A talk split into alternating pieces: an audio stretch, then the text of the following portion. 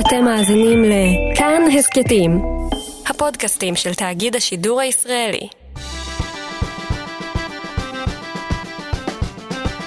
מה שקורה עם שירי לברי.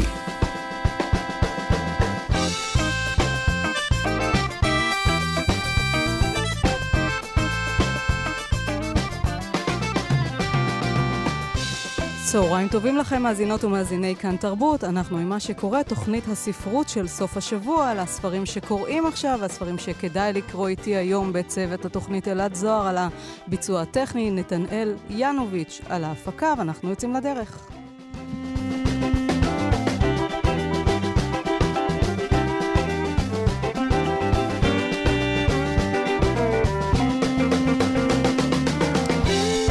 היום בתוכנית אנחנו נדבר עם ערן צור על ספרו החיה בבטן, נדבר על גברים מדברים מיניות, שני ספרים חדשים שעוסקים באותו נושא, נדבר גם על צילה בינדר המאיירת המופלאה שיוצאת עכשיו מהצל אל האור עם תערוכה מהאיורים שלה, נדבר גם על מדיטציה טרנסנדנטלית, מדיטציית הסלבריטיז בעקבות ספר חדש עם המנטור בתחום בוברות, אבל לפני זה נתחיל עם רשימות רבי המחר. סיפורת בסטימצקי, מתנת הכוכבים של ג'וג'ו מויס פותח את הרשימה, ואחריו איטלקית למתחילים של קריסטין הרמל, וגם המצאות מזדמנות של אלנה פרנטה, אוסף המאמרים הקצרים מהגרדיאן מופיע ברשימה הזאת.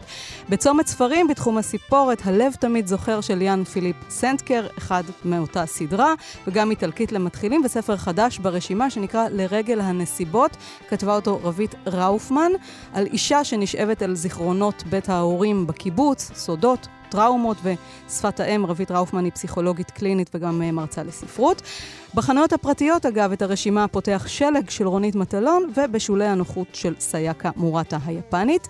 בתחום ספרי העיון בסטימצקי, הספר שהייתם רוצים שההורים שלכם יקראו והילדים שלכם ישמחו שקראתם, של פיליפה פרי הבריטית, דיברנו עליו כאן בשבוע שעבר, וספר חדש ברשימה ולא במקרה, מתעוררים גברים מדברים מיניות, אוסף מאמרים שערך רון דהן, וכאמור נעסוק בזה עוד מעט. בצומת ספרים, מועדון החמש בבוקר של רובין שרמה, וגם טיוטה של אושר של נועם חורב.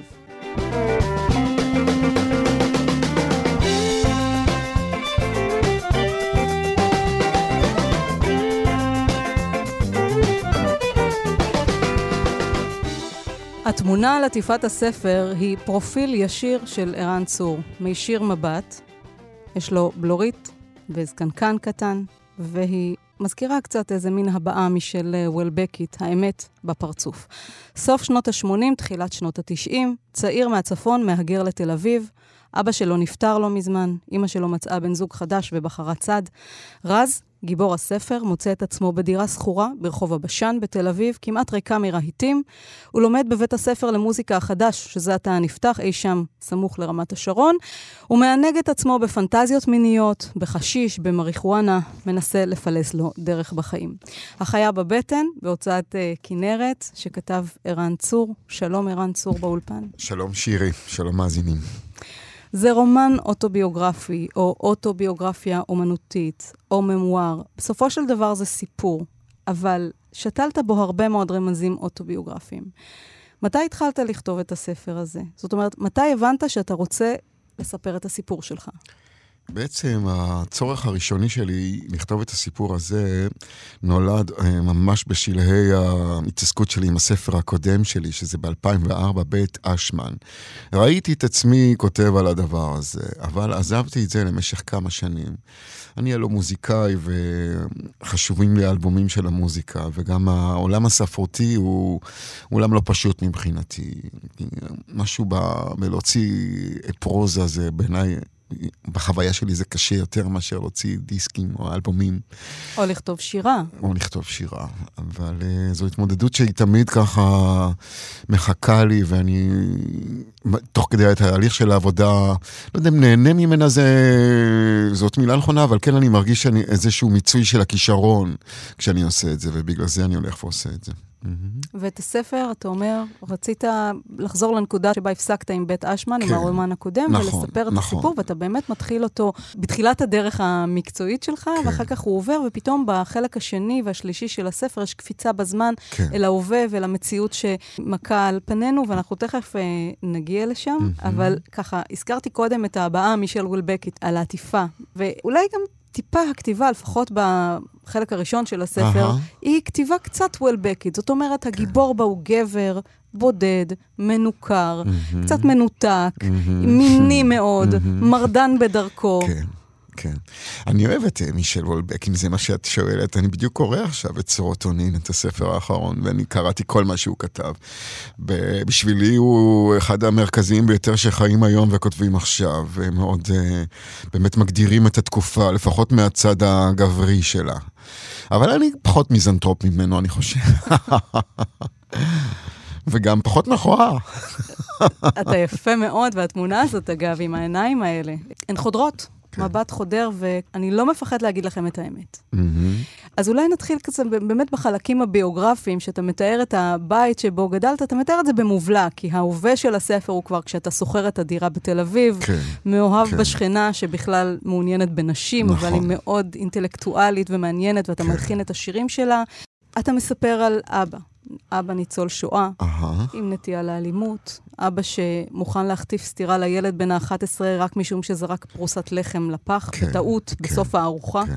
כן, תשמעי, זה סימפטום ככה של דור שני, מה שאני מתאר שם, ובאמת, פה יש את המרחק הזה בין האבא האמיתי שלי לבין האבא הזה המתואר בספר, זה כמובן שזה לא אחד לאחד, וזה לא שחטפתי, לא שלא חטפתי את הסתירה או את המגבת וזה, אבל אני בעיקר זוכר כילד את הרצון שלי, איך אני אגיד, אולי להיות אבא של אבא קצת, זאת אומרת שבזמנים האלה שהוא איבד את השליטה העצמית שלו, אז כל מה שרציתי זה שיחזור לשליטה העצמית שלו, בגלל שיצא ממנו אז משהו הדחיק כל הזמן, משהו לא רצה שנראה, באמת הדברים הנוראים שהוא עבר ולא סיפר עליהם, פתאום כשהוא היה מתרגז זה היה יוצא.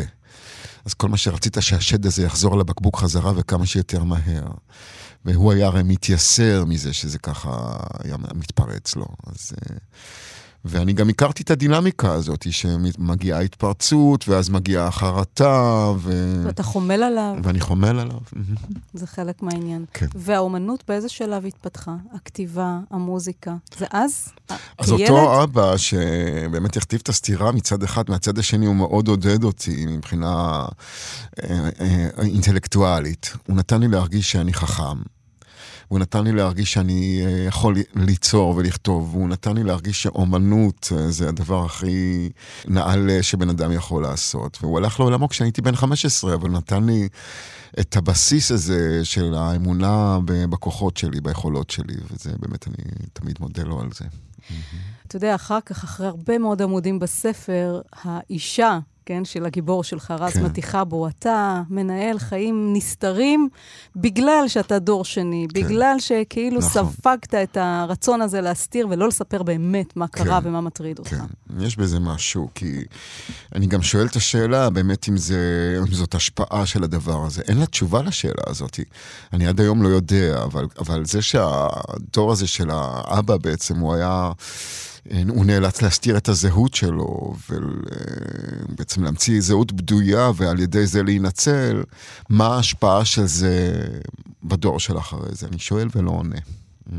אז אתה מתאר את רז, בן דמותך הצעיר, שמתחיל ללמוד מוזיקה ולעשות מוזיקה, ואתה גם מתאר את החיים שלו, את הדיסוננס הזה, בין התלמיד החרוץ שהוא הולך ו- וכותב ומקים להקה, והחיים הפנימיים שלו, שהם מאוד סוערים, ודיברנו על פנטזיות מיניות, שהן על גבול הפרוורסיה, לפעמים חוצות את גבול הפרוורסיה, הגיבור שלך מסתובב בלילות, בחצרות חשוכים, בבניינים הסמוכים שם בתל אביב, ומושך לבני נשים, אם זה תחתונים או גרביונים, או בגד גוף, מהחבל, יש ריגוש אז כן. במעשה הזה. יש שהוא, לו שהוא... ריגוש אז מהגניבה, ובאמת מהערעור של הזהות המינית שלו בעצמו. כי הוא בעצמו. לובש את הדברים האלה, מתבונן בעצמו, האלה, ולא ו... יודע אם הוא גבר או אישה. נכון, נכון.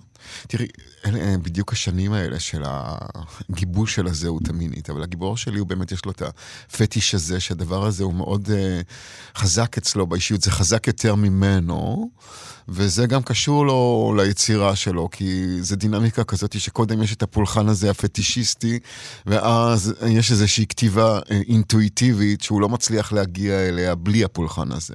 אז איפה הקצוות של המקל כבר הוא מתשתש אצלו העניין הזה. ובאמת איפה גם הגבולות של הגבריות והנשיות בתוך האישיות שלו, כי מצד אחד הוא באמת גיבור וולבקי זכר, אבל הוא כל הזמן מערער על הזהות הגברית הזאת שלו, הוא כל הזמן שואל עליה שאלות, הוא לא, לא שאלות כאלה שהן מודעות, אלא שאלות נפשיות כאלה, האם זה באמת, ומה זה אומר, ו... או ממש, יש איזה רגע שהוא אומר, יש אישה בתוכי, כן, אישה מתה נכון. בתוכי, הוא גם כותב את זה, mm-hmm. הוא, הוא מרגיש אישה. הוא מרגיש, ככה, ככה הוא מרגיש, הגיבור הזה, שהוא באמת יש לו צד כזה, ש, שהוא צד, איך אני אגיד, שזה מין כמו בצרפתית, שיש את האותיות האלה שלא מבטאים, אז ככה באישיות שלו, יש את הצדדים אנשים, שהם איכשהו לא מבוטאים, אבל הם קיימים בתוך ההרכב של המילה. של האישיות שלו. זה מעניין, כי דיברנו קודם לפני התוכנית על, על, ה, על זה שאתה מלמד, אתה מלמד היום סטודנטים צעירים באוניברסיטת בן גוריון, איך לכתוב שירים, איך להלחין שירים, ושם יש סטודנטיות, והיום האקלים התרבותי מאוד חד ומאוד רגיש, בעצם לכל הבאה של בוטות גברית, נקרא לזה ככה, ואתה נתקל בזה על בסיס קבוע כשאתה מלמד אותם, והנה בך יש את שני הצדדים, גם את המיניות הגברית הזו שבאה לידי ביטוי בצורה בוטה בטקסטים שלך, וגם את ה... יש אישה מתה בתוכי. כן, כן. תראי, איך שאני מלמד אותם, אני משתדל עם השנים של ההוראה, ואני עושה את זה כבר שתים עשרה שנה, להיות קשוב למה שסטודנטים מביאים. אני פחות ופחות לוקח את הזמן בשביל להרצות ולתת... אני נותן דוגמאות מהחומרים שלי, אבל את יודעת, ללמד זה יותר להקשיב. אבל נכון, זה מה שמאפיין את האישיות של הגיבור הזה, של הספר הזה. אני רוצה רגע להתעכב איתך על השם. החיה בבטן, שזה כמובן ציטוט מתוך השיר בדידותי, נכון. כאן בספר אתה, יש הרבה דברים שאתה מוצא להם אה, מקבילה, כן? נכון. אם זה להקת הטו שהקמת, אז בספר זו להקת במבו, ומועדון הפינגווין זה מועדון האיגואנה. ובמקום בדידותי יש את בושתי נכון. בספר, אבל החיה בבטן זה באמת אה, לקוח משם, והרצון הזה, הצורך, זה לא רק רצון, בתוך היצירה להיות קצת הילד הרע, לראות את החושך, את הפחד, את הצל, זה משהו ש... אתה יודע מה? אולי נקרא מתוך זה, איך אתה באיזה מין דיאלוג פנימי, אתה מדבר עם עצמך. Okay. הוא פונה לעבר החלון הקטן, הפונה למערב, ובוהה. חש שעדיין אינו מבקיע. למה הוא כותב ככה? שואל את עצמו. כי הוא מכיר את הפחד ששורר ברחובות בלילה. בשעות הקטנות שבהן הרחובות עזובים, וכל האנשים שוכבים ישנים במיטות, בחדרים, בדירות הנעולות. הוא יודע מה זה לבוא בלילה, בחושך, לחצר, לאחורי הבית, אל מחוץ לקהילה שלהם. וכשהוא שר את השיר האחד הזה, את הכלבה שחיה בבטן, נובחת החוצה את הטומאה ואת הרוע. אבל הוא חש בר מזל שהחיה לא פוגעת באף אחד חוץ ממנו. בר מזל שהדחף שבו אינו גורם לו לאנוס נשים, מחליא אותו לחשוב על מישהו שהאהבה שלו היא תשוקת אונס. בגאווה הוא אומר לעצמו, אני בא עם פנס, ובאור חזק מאיר פינה חשוכה בתוך עלתת היקום. אני צעיר, ורואה עכשיו את הדברים בבהירות שאף פעם לא תחזור. יגידו מה שיגידו, יקבלו או לא יקבלו. אני מוכן לספוג הכל. השיר זה מה שחשוב. כן. תשמעי, הדבר הזה הוא באמת, הקטע שאת קראת, אני יכול להגיד שזה מוטו שלי באותן השנים של גילאי ה-עשרים, כן? מ-עשרים עד שלושים, ואני זוכר את גם הרומנטיקה הגדולה שהייתה לי מסביב לכתיבה. וכמה זה היה גם uh, המרכז הבלעדי בחיים שלי, וכמה הקפדתי ששום דבר לא יפריע לזה. והדרמה שהייתי עושה מכל כזה דבר, אז זה, זה פחות או יותר מה, מה שנקראת. שאלה אם הדחף הזה לבוא ולהאיר עם פנס לתוך החור האפל הזה, זה משהו שמתרכך עם השנים, או שזה משהו שאי אפשר לוותר עליו בשום גיל? זה בא והולך, כן? זה גילוי וכיסוי. אני יכול להגיד שהספר הזה לגמרי פותח את הדברים האלה, ולא משאיר אה, שום פרט ככה שהוא אה, חסוי. זאת אומרת, אני, איכשהו ה... הדינמיקה שלי בכתיבה היא לגלות כמה שאפשר, לפתוח כמה שאפשר, גם אם זה, וזה כן, קשה, לפעמים זה מכוער, לפעמים זה חשוף, באמת מאתגר מהבחינה של הקריאה של זה, אבל המוטו שלי הוא כן היה לבוא ולפתוח את הדברים במקסימום שאפשר. כן, כאן גם אתה מתאר את ההיווצרות של השיר, שבאמת עורר הרבה מאוד תגובות, אז אנס בחצרות בחושך, נכון. ש... גם היה קשה לשיר אותו בהופעה, ובאמת הוא סחף אליו הרבה מאוד אנשים, והלכת עם האמת הזאת, והשיר נכנס לאלבום. כן, נלחמתי אז קשה שהוא ייכנס לאלבום, ובאמת זה איזשהו עניין שמתואר פה, שאני משתמש בו בספר הזה, קצת בצורה אחרת, אבל לא בצורה כזאת רחוקה. כמו שכל הספר הזה, הוא מקביל למציאות, אבל הוא לא תמיד מקביל עליה בדיוק מה שהיא הייתה. אני כמובן פותח את זה לדמיון, ועושה מניפולציות עם דברים שהיו. אבל הבסיס של הדברים הוא באמת החיים שלי של אותו הזמן. אז החיים שלך של אותו הזמן זה בעצם סיפור חניכה של אומן, וסיפור חניכה של תקופה שלמה ברוק הישראלי, כן. שבאמת יצרה משהו כל כך ייחודי, לא עשו כזה עד אז ומאז, זה היה באמת סצנה ייחודית של, ה, של המוזיקה הישראלית באותה תקופה, ואני רוצה לשמוע אותך קורא מתוך הספר, כי אתה הרי מגיש כן. את הטקסטים שלך. טוב. אז מה בחרת לקרוא לנו? אני בוחר את uh, סוף החלק הראשון, שמתאר uh, בעצם את הדינמיקה של כתיבה של שיר. הוא קם ויורד מהמיטה, יוצא מהדירה, וחוצה את צומת הרצל קיבוץ גלויות. מגיע אל מול הגבעה, שעליה ניצבת הכנסייה הרוסית. את המקום הזה גילה כמה ימים אחרי שעבר לגור בדרום תל אביב. הוא היה אז מאושר על שמצא פיסת טבע בלב האורבניות האפורה של עיבורי העיר. מעין בוסטן של עצי פרי וקוצים יבשים. הכנסייה הזדקרה אדמדמה במעלה הגבעה. אף פעם לא ראה שם סימן לחיים. בפעם הראשונה שהגיע לשם, הוא מצא סדק רחב בחומת האבן הירושלמית, שהפרידה בין הגן לבין רחוב הרצל. דרכו נכנס פנימה. כעת, הוא נשכב על מבנה בטון מרובה בגובה מטר, שבעבר הרחוק כנראה שימש כפתח של באר מים. אל המקום הזה חזר כבר כמה פעמים כדי לחפש השראה לכתיבת שירים חדשים. הוא מסתרע על אחת מדופנות פי הבאר ועוצם עיניו. מדמיין את עצמו נכנס לתוך שדה של פרחים. לכולם עלי כותרת לבנים צחורים. הם צומחים פרא ובכל מיני גדלים, יוצרים מעין מסוכה המסתירה את מה שיש מאחוריהם. כשהוא מתקרב אל המסוכה, הוא מסתכל מעבר לה, הוא רואה שהיא מסתירה פרח שחור, מהגבעול והעלים הנמוכים ועד לעלי הכותרת והאבקנים, שחור עמוק של ים בלילה. ידו נעה מאליה, ואל הפרח השחור הזה הוא מנופף לפרידה. הפרחים הלבנים מתלחשים לגבי השחור, ורומזים שהוא גמור ועומד לנבול, אך כשהפרח חש בנוכחותו של רז, הוא מזדקף ברעננות מפתיעה ופורס את מלוא הדרו. מילים מתחילות להיקוות בראשו כמו טיפות מים שמחלחלות היוצרות לגונה קטנה. הוא מוציא דף ועט מכיסו, רושם שורות של שיר. חדוות יצירה ממלאת אותו ומשיבה את רוחו הטובה. מסיים לכתוב, מקפל את הדף ושב הביתה.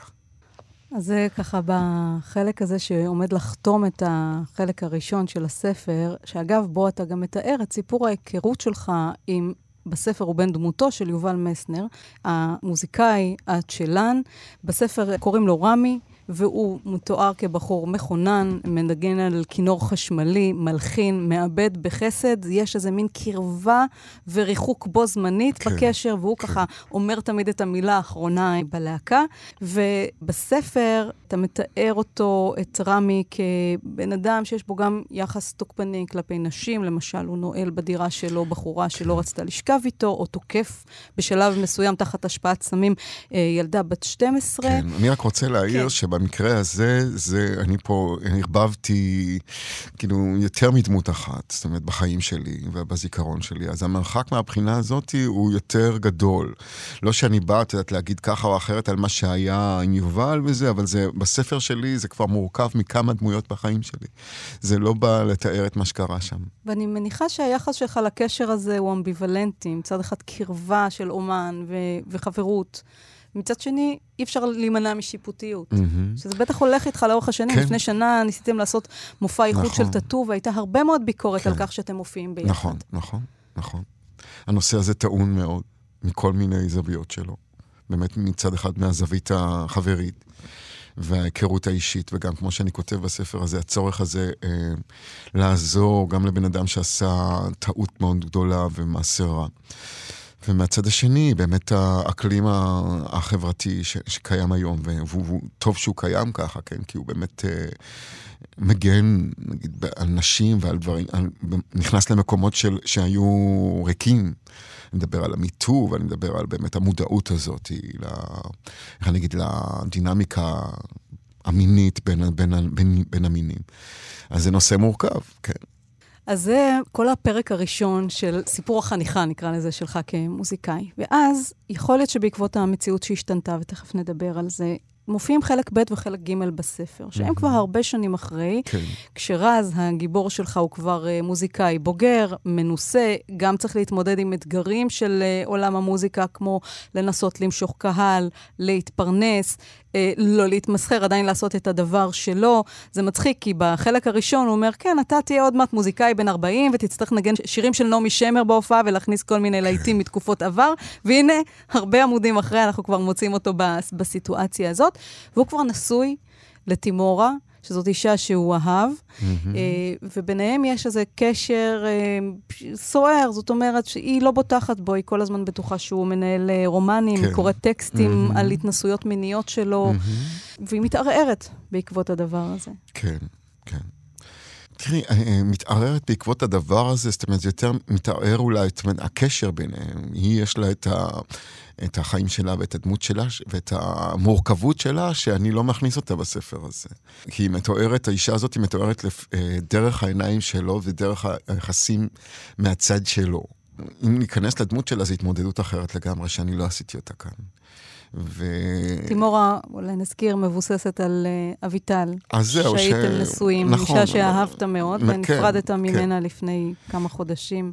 אביטל הלכה לעולמה, אבל אתה יודע, אז, לעשות את, ה, את הזהות הזאת בין אביטל לבין תימורה אני לא עושה. בגלל ששם אני כן עשיתי הרבה יותר uh, הזרה מהמציאות שלנו הביתית. תחשבי שגם כתבתי את זה בתקופה שהיא עדיין חיה. ו... אני, גם הם, את החלק הזה בספר שמתאר את היחסים שלכם, את, את המריבות. את המריבות ואת היחסים, כן, כן. זה בתקופה שהיא עדיין חיה, ואני אני לוקח את תימורה לצרכיי האישיים, שלפי הדמות של רז, מה שמתאים לי שם.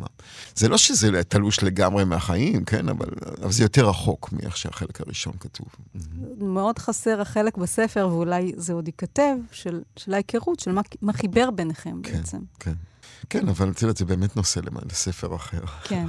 אז בעצם את החלק השני, אתה אומר, שכתבת כשאביטל עוד הייתה בחיים. כן.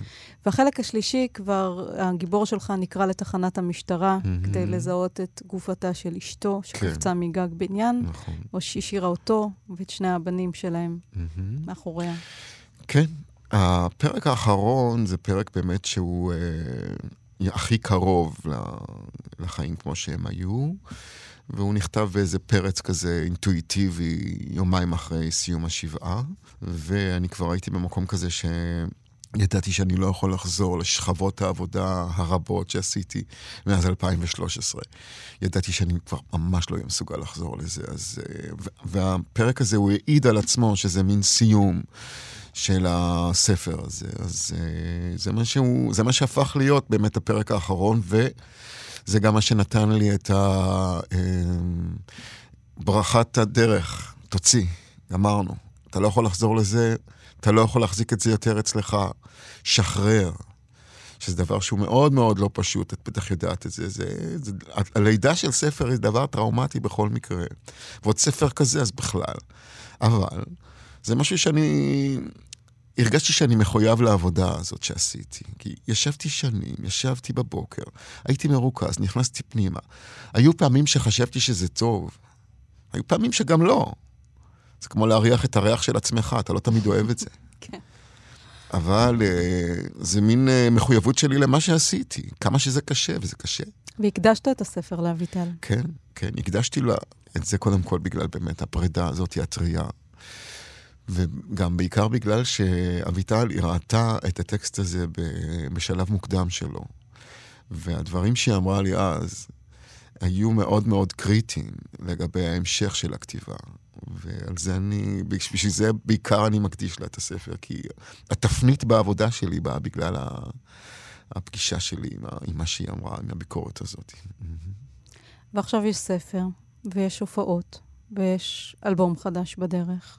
ויש שני ילדים בבית, אתה כרגע אב חד הורי, נכון. שניהם בעלי נטייה אומנותית, מוזיקלית, כן. בחור שלך עוד מעט לפני גיוס, כן. והוא גם כן מוזיקאי, נכון. מוכשר. נכון. אני באמת מצאתי את עצמי במצב חדש בחיים, שאני ככה הולך ומסתגל אליו.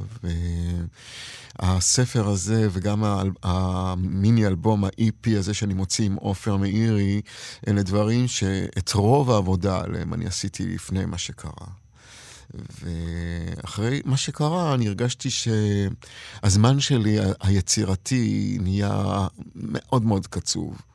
כרגע אין לי זמן בעצם ליצור תכלס. אני מודה בזה. ובגלל זה גם הדברים שהם כבר היו במחסנית פחות או יותר מוכנים, אני הרגשתי שזה הזמן להוציא אותם. יש איזה משהו עם השנים שאתה משהה יותר את החומר אצלך בידיים, ולא ממהר להוציא. אבל כזה דבר נותן לך, לי זה נתן את הפליק הזה, שנתן לי את ההרגשה הזאת, שמה שיש לי, אני צריך להוציא בשביל להרגיש יותר קל. לשחרר. כן.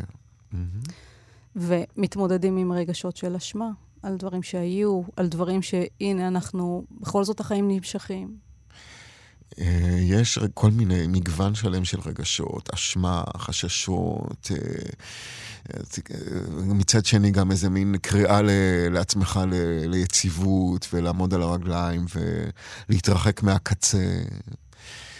יש הבדל יותר גדול שנוצר אולי ביני האדם והאבא לבין האדם הכותב והיוצר וכל זה, בגלל שבבית עם הילדים שלי זה לא הבן אדם שכתב את הספר הזה או את השיר ההוא, זה רן, האבא והבן אדם שחי שם, שצריך להפוך את השניצלים.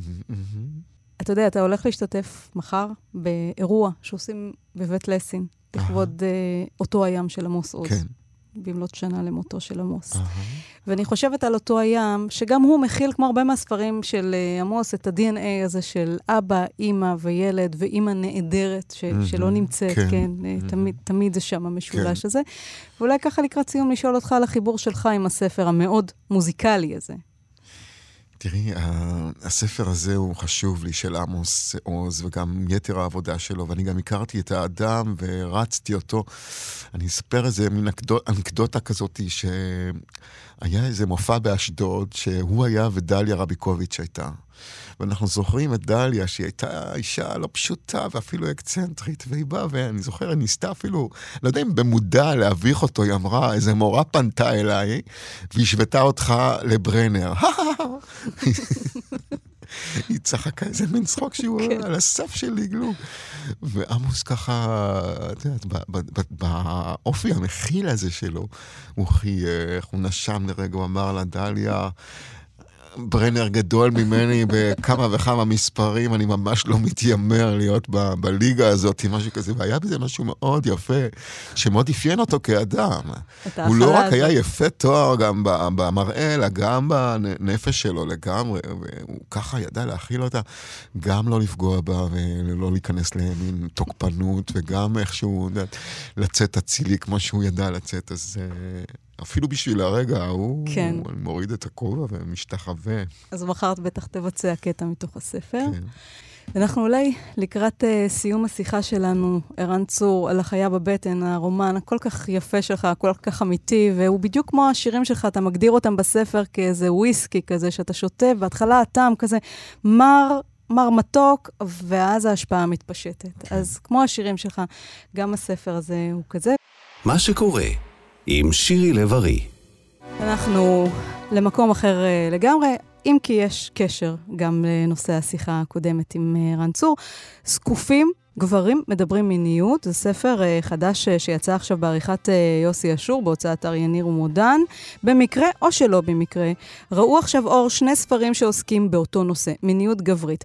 הראשון, מתעוררים, גברים מדברים מיניות, שערך רון דהן, שורה של מונולוגים מעוררים, הספר הזה מאוד מדובר, עכשיו כבר נכנס על רשימות רבי המחר, אולי בזכות המאמר של רון כחלילי, שעוררת אה, זעם הסביבה על מין עם נשים אשכנזיות, לעומת מין עם נשים מזרחיות, זה בספרו של רון דהן, מתעוררים. מיד אחריו, ראה אור זקופים, גברים מדברים על מיניות, שערך אה, יוסי אשור. שלום יוסי. שלום וברכה. אז אתה ערכת את המונולוגים האלה, עשרים ושמונה מונולוגים של גברים מכל מיני גילאים, בכל מיני מצבי חיים ומצבים משפחתיים, וכולם מדברים על גילוי המיניות שלהם. תספר איך הגעת ליצור את הספר הזה. אתה איש חינוך וטבע, ואתה מרצה, מנחה קבוצות למיניות גברית. איך, איך החלטת שצריך לאגד את הכל, ואם יש איזשהו קו משותף בין כל המונולוגים האלה? אם יש קו משותף, זה קודם כל של הגברים כבר לא בוכים בלילה. הגברים מדברים, גברים מרגישים, הגברים מעיזים לצאת מהגבולות של תהיה גבר. זה מצחיק שזה שואלת... יוצא ביחד, שני הספרים האלה. ידעת על קיומו של הספר של, של רון דהן? שמע, שמעתי על הספר השני ממש בשלבים המאוחרים, ואני ממש מברך על זה. אני חושב שעל מדף הספרים שמתעסק במיניות גברית, או בהעצמה גברית, יש עוד מלא מקום ריק. והלוואי שיצאו עוד הרבה ספרים ועוד הרבה מקומות שגברים ונשים יוכלו למצוא השראה ולהשתנות. מה לדעתך מאפשר את השיח הזה עכשיו? אולי הגיע הזמן של הגברים. כמו שיש שיח יותר על הבהות ועל המקום שגברים רוצים כהורים, וכמו שיש שיח יותר חזק על, על הגברים בעבודה ועל תאונות עבודה, יש גם שיח על מיניות גברית. זה מרגיש כאילו המבט מתחיל. אנחנו ממש ממש ממש בצעדים הראשונים. אז באמת אתה מדבר עם כל מיני גברים, אתה מביא אותם בשמותיהם הפרטיים ואת מצב המשפחה שלהם. הגברים מאוד מגוונים. מגיל עשרים ועד גיל שמונים ושתיים יש בספר הזה אנשי הייטק ויש סוחר סמים ויש איש נדל"ן ויש חייל ויש רב מירושלים שמספר על הקונפליקט שלו שהוא מדבר כנגד פורנו וכנגד אוננות, ובכל זאת הוא בעצמו מעונן מול פורנו כמעט כל יום, ועל מה עובר לו בבטן שעובר בתוך הדבר הזה. הספר הזה צמח מהשטח. הוא התחיל בכאב הפרטי שלי, כי אני עצמי לא ידעתי איך, ובאיזה מילים, ובאיזה צורה, ובאיזה מקום אני יכול לדבר על המיניות שלי. והוא המשיך בשנתיים של עבודת שטח בכל רחבי הארץ, מפגש עם גברים מאוד מגוונים. מה משותף להם? הם אמיצים, והם רגישים. ואת יודעת מה גיליתי? שהם מתים לדבר. ברגע שהם קלטו שהסביבה היא בטוחה, ושהסביבה היא לא שיפוטית, הם פשוט דיברו ודיברו ודיברו. והמשפט ששמעתי אותו הרבה פעמים היה, את הסיפור הזה עדיין לא סיפרתי לאף אחד. ואת יודעת מה הכי חשוב פה? שהם לא סיפרו אותו אפילו לעצמם. והם הסתובבו עם הערפל הזה בתוך הבטן. אתה יודע, אני, אני שואלת את עצמי, יוסי, על מיניות נשית. נכון שאנשים היו ראשונות לדסקס את זה בספרות, כמובן הספר עירות של ערכת תמר מורסלה, שגם שם יש מונולוגים על מיניות נשית, אבל עדיין מיניות זה משהו ששומרים לעצמנו, זה עדיין לא משהו שמדסקסים אותו בכל רם, זאת אומרת, גברים ונשים כאחד. אני מאחל לכל אחד מאיתנו, גבר או אישה, שיהיה לו לפחות בן אדם אחד בעולם, שהוא יכול לדבר אותו בצורה פתוחה גם על המיניות שלו. אני חושב שזה הבדל דרמטי, והרבה מאוד גברים אין להם את זה. יש את הסטריאוטיפ שגברים מדברים על המיניות, אבל זה בעיקר שיחות מילואים, שיחות פאבים, שיחות אגו, שיחות שמשרתות צורך אחר. אני מדבר פה לדבר על מה שכואב בתוך הבטן. אז תן דוגמה למשל למונולוגים, כן. מונולוגים של תשוקות ופחדים. יש אצלי מונולוג אצל גבר בן שבעים ושלוש, חולה טרשת נפוצה, שפגשתי אותו בהוספיס, ונשארה לו מעט תנועה ביד שמאל. והמונולוג מכוון לנקודה, מספר על הנקודה שאשתו לפני כמה שנים אמרה לו שזהו, שהיא לא יכולה יותר מבחינה מינית, שהיא נגאלת. כן. ואז הוא שאל אותה, מה, לא יהיה יותר אף פעם? והיא אמרה לו, נכון, לא יהיה יותר אף פעם. והמונולוג ממשיך למתאר את מה שהוא הרגיש בעקבות זה, כי זה באמת נוגע באחד מהפחדים, אני חושב, העמוקים שלנו, גברים ונשים. מה יקרה אם חלילה, עקב איזושהי סיבה, יום אחד נבין שאין יותר, שהערוץ הזה מבחינתנו מצגר. כן, למשל, נכון, נכון. יש גם מונולוג של גבר בן עשרים ותשע, נשוי, שמספר על זה שהוא נראה טוב, הוא ספורטיבי, והוא עושה כושר, ואז הוא כותב, אני לא רוצה להתאמץ בשביל סקס, אני לא רוצה סירוב, אני לא רוצה לנסות ושהיא תגיד לא, ולא רוצה לנסות ושהיא תגיד כן, אני פשוט רוצה שיהיה. אין לי כוח ליזום, כי ביחסים שלי עם אשתי זה חסר טעם. כשהיא רוצה יש, וכשהיא לא רוצה אין. ונדירות הפעמים שאני יכול לשכנע אותה אחרת. אין לי שליטה. אני תמיד זמין, וחוסר האיזון הזה מעצבן אותי. נכון. ואת יודעת איך המונולוג הזה ממשיך ומסתיים, המשפט האחרון שלו? הוא מתאר את התסכול שלו, והוא אומר, ואני לא יודע איך להיות קרוב אליה בלי זה. לא יכול להיות קרוב, יכול להיות קרוב מבחינה רגשית, מבחינה אינטימית. להיות קרוב אל זוגתו, אל אשתו, שהוא אוהב אותה, אבל אם הערוץ הזה של המיניות חסום מבחינתו. יש גם uh, מונולוג uh, של גבר בן שלושים וחמש, שגם הוא בזוגיות בלי ילדים, ושם הוא מספר על הפנטזיה המינית שלו, שהיא לא בדיוק אשתו, כי הוא נשוי, נשוי לאישה שנראית נורמטיבית, הוא מפנטז על נשים גדולות ועל אוכל, נשים ממש נכון. גדולות, שאוכלות, שבולעות דברים, שמפיקות הנאה ממזון והנאה ממין, והוא ממש לא תש עיניים אחרי נשים שמנות שעוברות ברחוב. נכון, ואם קוראים את המונולוג, זה מאוד מעניין, כי זה ברור לו, שזאת פנטזיה שהוא לא רוצה לממש אותה. זה לא פנטזיה שהוא חותר שבאמת תקרה בעולם. אבל עדיין הוא חי בתחושה שיש משהו שמדליק אותו, שמעורר אותו, והוא, והסוד הכי גדול שלו בעצם בעולם. גם הוא, גם הגבר הזה שסיפרת לי, אמר לי בסוף המונולוג, שזאת הפעם הראשונה מעולם שהוא סיפר את הדברים, את הדבר הזה בכל רם, שהוא נתן איזה מילים. איך הגעת אל אסופת הגברים האלה? איך אספת אותם? כשהתחלתי, באופן טבעי, התחלתי עם חברים שלי, ותשאלי אותי איך זה היה, זה היה קטסטרופה. זה לא עבד בכלל. זה לא היה בהסכם חברות שלנו, בהסכם הלא מדובר הזה, שאנחנו נדבר על העבודה ונדבר על הילדים שלנו, אבל על זה לא נדבר. ואז התחלתי ללכת לחברים מהמעגל השני ומהמעגל השלישי, ושם זה התחיל ללכת קצת יותר טוב. כי גיליתי שככל שיש יותר זרות, ככל שאנחנו יותר לא מכירים, אז גם מרגישים יותר בטוחים, ואפשר להיפתח ולשתף בצורה יותר עמוקה. והתחלתי ככה ללכת לאנשים שאני פחות ופחות מכיר, לאנשים שאני העזתי לגשת אליהם, ובהדרגה השמועה התפשטה, ואנשים התחילו לפנות אליי עוד ועוד, וכבר התחלתי לנהל רשימות המתנה, וכבר התחלתי לפרב, כי גברים רוצים לדבר. הם רק מחפשים את המקום שהם יכולים להרגיש בו בטוח, והם יכולים להרגיש בו שלא שופטים אותם על מה שרץ אצלם בתוך הבטן. אם הם מרגישים את זה, ואולי הם מרגישים את זה תוך שתי דקות, ואולי הם צריכים שלושה מפגשים כדי להרגיש את זה, אבל אם הם מרגישים את זה, הם מדברים ומדברים ומדברים. יש מונולוג שהוא מבחינתך הכי מצמרר, או הכי אתה לוקח איתך אחרי העבודה על הספר הזה? אחד שהפתיע אותך? את יודעת, שואלים אותי אם המונולוג שלי קיים בתוך הספר. והתשובה היא לא. האמת היא שהמונולוג כבר היה מוכן, ו- ותכננתי להכניס אותו לתוך הספר, ובסוף הבנתי שזה לא טוב. למה? למה גנסת אותו? כי המונולוג שלי היה שם, אז רק בגלל שאני כתבתי את הספר, אז אנשים היו נותנים לו משקל גדול יותר. והסיפור שלי הוא לא יותר חשוב מסיפור אחר. כן. ואף מונולוג הוא לא חשוב יותר, ובגלל זה, ולמונולוגים גם הגברים שם לא יזדהו בשמות שלהם. יש גברים שבאופן טבעי רצו לזדות, יש גברים שלא, ולא רציתי לתת את ההרגשה שיש מונולוג אחד שהוא יותר חשוב, ומונולוג אחד שהוא יותר, והוא פחות חשוב. כן. מלבד זה שהבנת שגברים רוצים לדבר על המיניות שלהם, יש תובנות לגבי, נגיד, גילאים מסוימים, או רקעים מסוימים, או מצבים משפחתיים מסוימים, שלמדת מהשיחות האלה?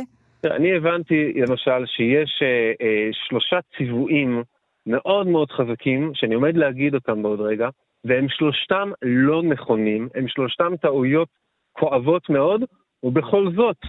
למרות שאני כגבר מבין מהראש שהם אה, לא נכונים, הם עדיין משפיעים על החיים שלי. והם? והתובנות הם אלה. מספר אחד, שגבר תמיד רוצה סקס.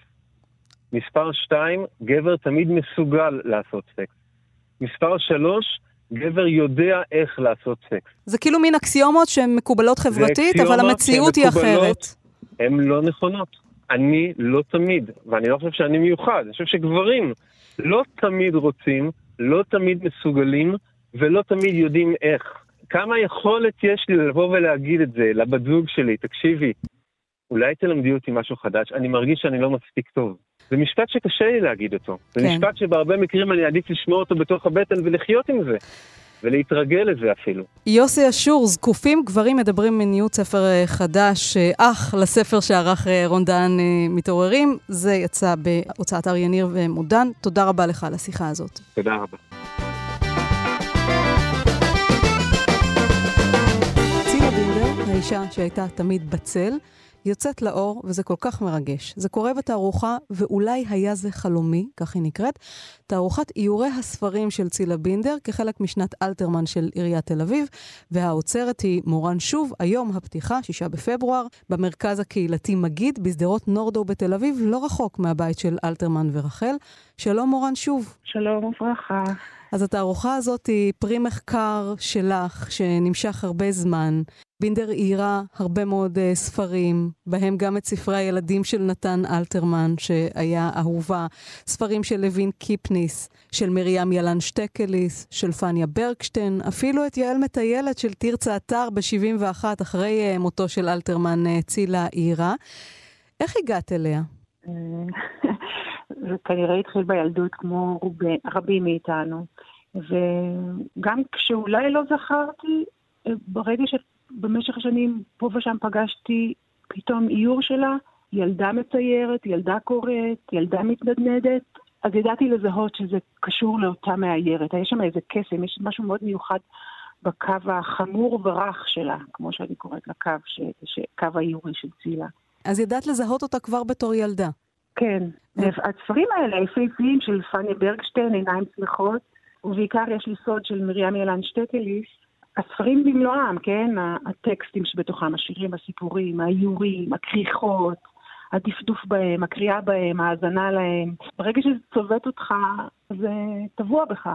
כאוצרת, כעבור שנים, היה לי פיתוי לחזור לשם ולפענח מהו הקסם. אולי נזכיר שצילה בינדר נולדה ב-אלף תשע מאות תשע עשרה בעיר וילנה. היא גדלה בגרודנו שבפולין, ובגיל שתים עשרה עלתה לארץ ישראל עם המשפחה שלה, שהייתה בעלת כריכיית ספרים. השם בינדר פירושו ביידיש כורך, זאת אומרת, היה לה קשר לעולם הספרות כבר ממש מינקות. נכון, נכון. אני חושבת שזה גם חלק מרכזי בעניין שמייחד את צילה על פני מאיירים נפלאים אחרים בני דורה, וזה מה שניסיתי לפענח. מה, מה הוא בא שקבט אותי כל כך? ואני הבנתי שעצם העובדה שהיא עובדת לתוך, לתוך הספר, לתוך מה שקרוי כפולת הספר, כן? כשאנחנו פותחים את הספר, כמו שאנחנו פותחים גם את דפי העיתון, מופיע לפנינו הכפולה, זה לא עמוד בודד.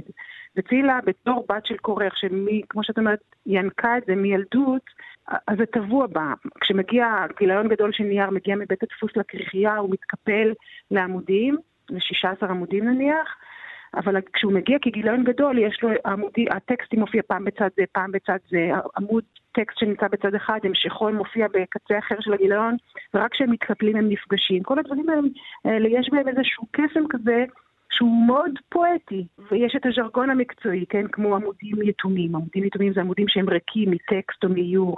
צילה לא הניחה לעמודים האלה להישאר יתומים, היא עירה אותם בדמויות קטנות שצופיות לעמוד הבא. זאת אומרת, הז'רגון המקצועי הפך לה למוטיב פואטי. זה גם תשוקה לחומר עצמו. זאת אומרת, היא פעלה הרבה מתוך תשוקה, ויצרה מתוך תשוקה, וכאילו זה מין רצון להתמזג עם הדף עצמו. נכון. שוב, זה בדיוק זה, כי לכאורה אפשר לחשוב שמאייר עושה אילוסטרציה לטקסט. היא יכולה הייתה לאייר את הילדה של יש לי סוד, אבל היא לא מאיירת רק את הטקסט של מרים ילן שטקליס, אלא היא מציירת את הילדה בהתאמה לטור השירי. היא מעמדת, הציור כל כולו נבנה מן טור איורי, כן? אני, אני צוחקת, כי, כי אין מושג כזה טור איורי, יש טור שירי. אבל צילה מאיירת ילדה ש, שהוגה וחולמת, והטור הלבן שמופיע מימין לטור השירי הופך להיות מין איזה צוהר למחשבה של הילדה. אז זאת אומרת, זה, זה, זה לא רק במובן של החומר של הדף, אלא גם כפולת הספר כזירה, זירת התרחשות. היא מציירת נדנדה על הכפולה הזאת, היא תמקם את הנדנדה באופן כזה שאנחנו אנחנו המדפדפים, הילדים, או אחר כך כל קורא, יחוש הנדנדה מתנדדת פנימה והחוצה, אל תוך דפי הספר, פנימה והחוצה, כמו שדפי ספר מתדפדפים, באופן מאוד דומה, ככה אני קוראת את הדברים. עכשיו, היא מעולם לא למדה ציור בצורה ממוסדת, היא רכשה את ההשכלה כשומעת חופשית בבצלאל, והיא תמיד עסקה באופן חופשי באיור ובציור. נכון, אנחנו יודעים גם שאחיה הגדול אברהם היה צייר, מנוסה, ויכול להיות שהיא ככל הנראה הדריך אותה, אבל זה נכון, אני מתרשמת שבעיקר מתוך אה, התנסות, התנסות של ציור בתיאטרון ולתיאטרון, ורישום, היא בעיקר רשמה, בעיזבון שלה במרכז קיט באוניברסיטת תל אביב, העיזבון שמחזיק גם את, את, את כתב היד של אלתרמן, הם מופיעים גם תיקיות גדולות יותר, שבהן יש אה, גיליונות נייר באקריליק, כל מיני קולאז'ים, דיוקנאות סטאדיז של רישומי נוף אורבני, רישום, רישומי גוף. אמנם רואים שהיו של צילה, הקו שלה זה קו חמור ורך. זה קו חמור במובן שהוא החלטי, את לא רואה מחיקות, אין צורך במחיקות, והוא חמור החלטי במובן שאת לא רואה גלים, זה לא קו עגול, אבל רך משום שבסופו של דבר כשישנו רישום מול העיניים, כשמופיע הילד, כשמופיעה הילדה, כשמופיעה האם שמלטפת כלב, או אפילו כשהיא רושמת חיות, את רואה כל כך הרבה חן ורוך וחיות, ואת מתאהבת בדמויות. אז הקו החמור מביע, מביע יופי ורקות. יש הבדל בין האיורים שלה לספרי ילדים של אחרים, ובין האיורים שלה לספריו של אלתרמן? כן, בהחלט כן. אני בעיקר מתמקדת במין משולש כזה, בעיקר באיורים שהיא מכינה למרים ילן שטקליס ופניה ברקשטיין, ובאיורים שלה לספר של ארדל הפלא של אלתרמן. ברישומים שלה למשוררות, את רואה את רוגע. יש לה איזה ביטחון בכפולה הזאת, ובאיור של הפנימה, והיא נותנת לאיור לנשום. האיור, למרות שהוא דומם, הוא, הוא ממש מונפש. כמו שתיארתי קודם, הנדדה תתנדנד פנימה והחוצה אל תוך הדף, היא לא צריכה יותר מזה. נדדה אחת וילדה על כפולת הספר. אצל אלתרמן ירדה לפלא, יכול להיות שאפשר לקרוא את זה גם כאילוסטרציה לטקסטים, הוא כותב מחזות על מופעים של חתולים ואבזים וארנבים, כל הדף יהיה מלא, הכפולה תהיה מלאה ברישומים של אבזים, אחד על השני, לצד השני, דפים אצל בספר, עמוסים ביורים שלה, עמוסים.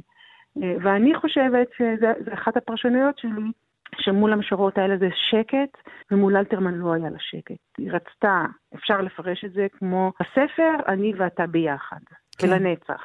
עם מותו של אלתרמן ב-אלף תשע מאות שבעים, היא חדלה לצייר, כמעט בכלל, ואת יודעת, יש אומרים שיותר ממה שהיא הייתה המוזה לשירים שלו, יכול להיות שהקשר איתו היה המוזה לציורים שלה. נכון. בעיזבון של מרקלסקי, בעיזבון מופיעים העתקים אה, של מכתבים שהיא כתבה לו. המכתבים לא מתוארכים, אז אי אפשר לדעת בדיוק ממתי זה, מאילו תקופות. במכתבים האלה היא כותבת בלשון מאוד מאוד ניגולית, אה, על, הגג, על התשוקה שלה ועל הגעגוע אליו. מתי אתה כותב מכתב למישהו כשאתה לא איתו?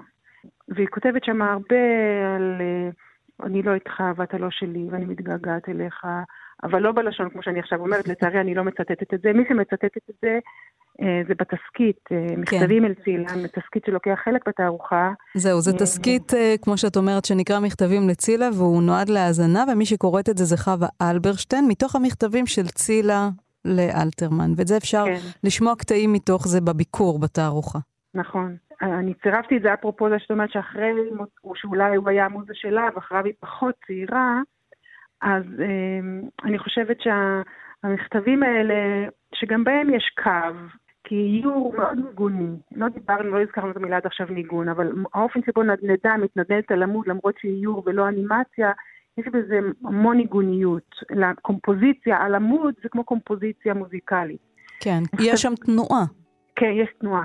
המבע הכתוב של צילה הוא מבע מאוד ניגוני. אז כל זה ועוד בתערוכה, ואולי היה זה חלומי, עם איורי הספרים של צילה בינדר. מורן שוב, תודה רבה לך על השיחה הזאת. תודה רבה לך שירי, תודה רבה. ונזכיר רק שהתערוכה תוצג במרכז הקהילתי מגיד בשדרות נורדו בתל אביב. אז עם שם יש של שם טוב לוי, את המילים כתבה יונה וולח, ולשם טוב מלאו שבעים שנה, אז יום הולדת שמח לו. איתו אנחנו נסיים את מה שקורה להיום. דיברנו על הספר של ערן צור, החיה בבטן, דיברנו על צילה בינדר והאיורים שלה לספרי ילדים, וגם על זקופים, גברים מדברים מיניות של יוסי אשור. תודה רבה לנתנאל ינוביץ על ההפקה, תודה לאלעד זוהר על הביצוע הטכני, כאן באולפן שירי לב-ארי, תודה לכם על ההאזנה, שבת שלום.